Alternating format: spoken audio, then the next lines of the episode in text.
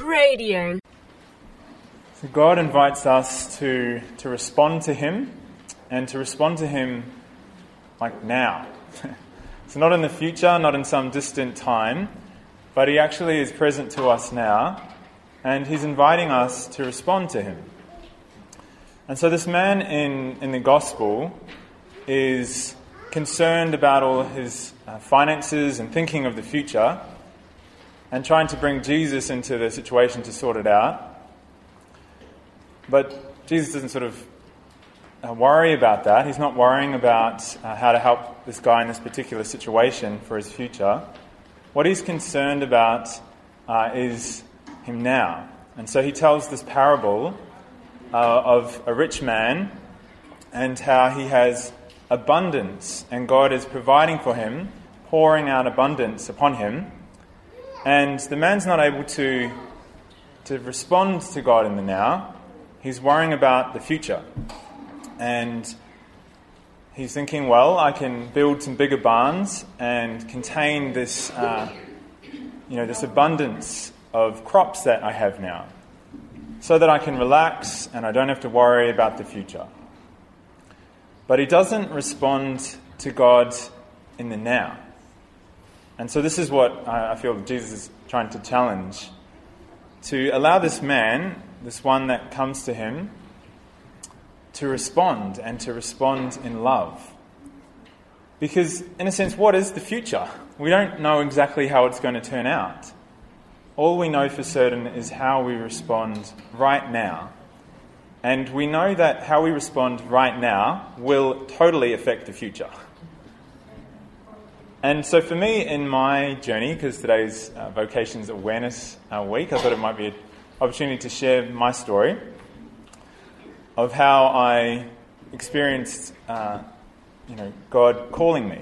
Uh, so, I was, it was about 18 years ago, I was uh, on a net team, uh, and I was this actual week, it was Vocations Awareness Week, and I went down to the church to get some brochures and some flyers uh, to put in our house, and it was to try and encourage the young people that would come.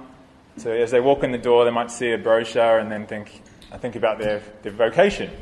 So anyway, I went down to the church and I picked up some flyers from the priest, and I was walking back to our house, and I just had a glance at one of the brochures in my hand, and it was a, uh, a picture that really struck me. There was, a, there was a, a priest, and it was a really profound sort of moment for me. So, this image that I saw of this priest, as I was looking through this brochure on the priesthood, uh, was a picture of a priest throwing a footy. So, he was throwing a rugby ball. And God just spoke really powerfully to me through this uh, as I look back. Because I, as I saw this priest throwing this rugby ball, I'm from New Zealand, so that's kind of important to me.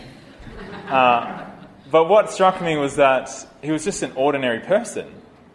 And I was like, well, I'm just an ordinary person. Maybe God might call me to the priesthood.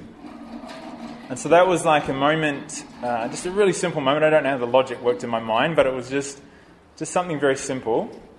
And so I started to be open to, to the idea of at least thinking about the priesthood.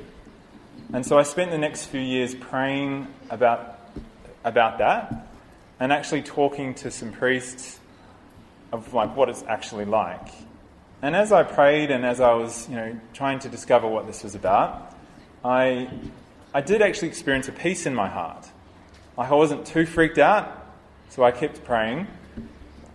And I came to, so after two years, I went back home to New Zealand. So I'd been here in Australia, and I went back, and I thought, well, why don't I do something about this?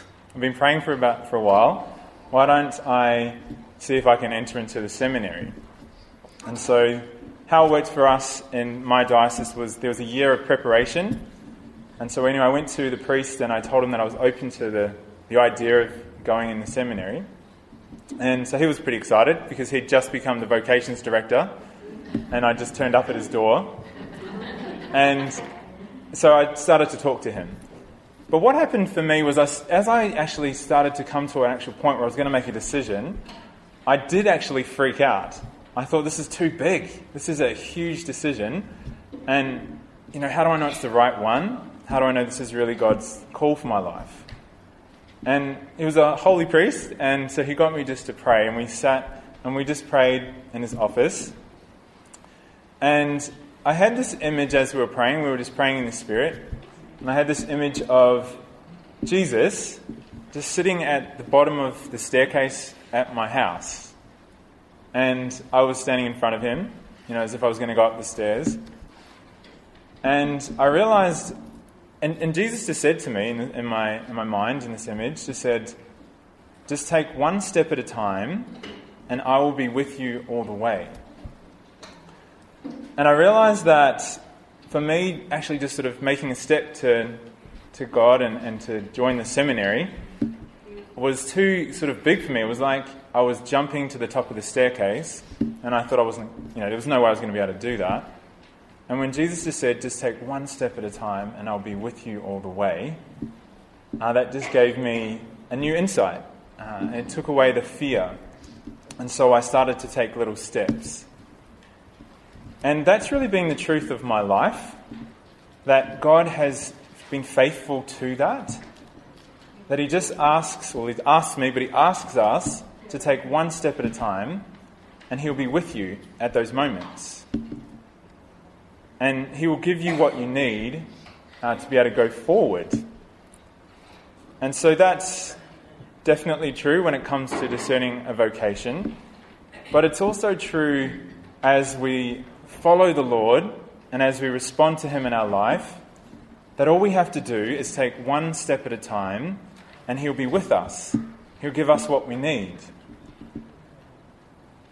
And so, this parable that Jesus speaks about to this, to this guy is inviting him to respond to God right now. So, for him in that situation, it's to be able to open his heart to his brother because he's so close to him that all he's worrying about is the money and is the inheritance that he wants.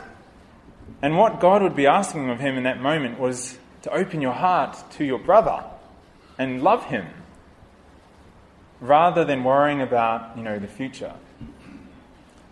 So God asks us and invites us to respond right now and all kind of different situations in your life to say, What are you asking of me, God, right now? How are you inviting me to respond to you? And not to be afraid and worrying about the future. Because you don't know what's going to happen in the future. All you have is right now. And that God is actually pouring out an abundance upon you and as I was thinking about that parable and praying with it, that I just have a sense that we are the barn. We are that barn that God is, you know, the, the first barn, not the one that He builds, the next big one. We're that barn that is the, the one that just can't contain this uh, abundance of crops, the abundance of God's blessing. That this is meant to spill out in our life and we're not meant to hold it to ourselves.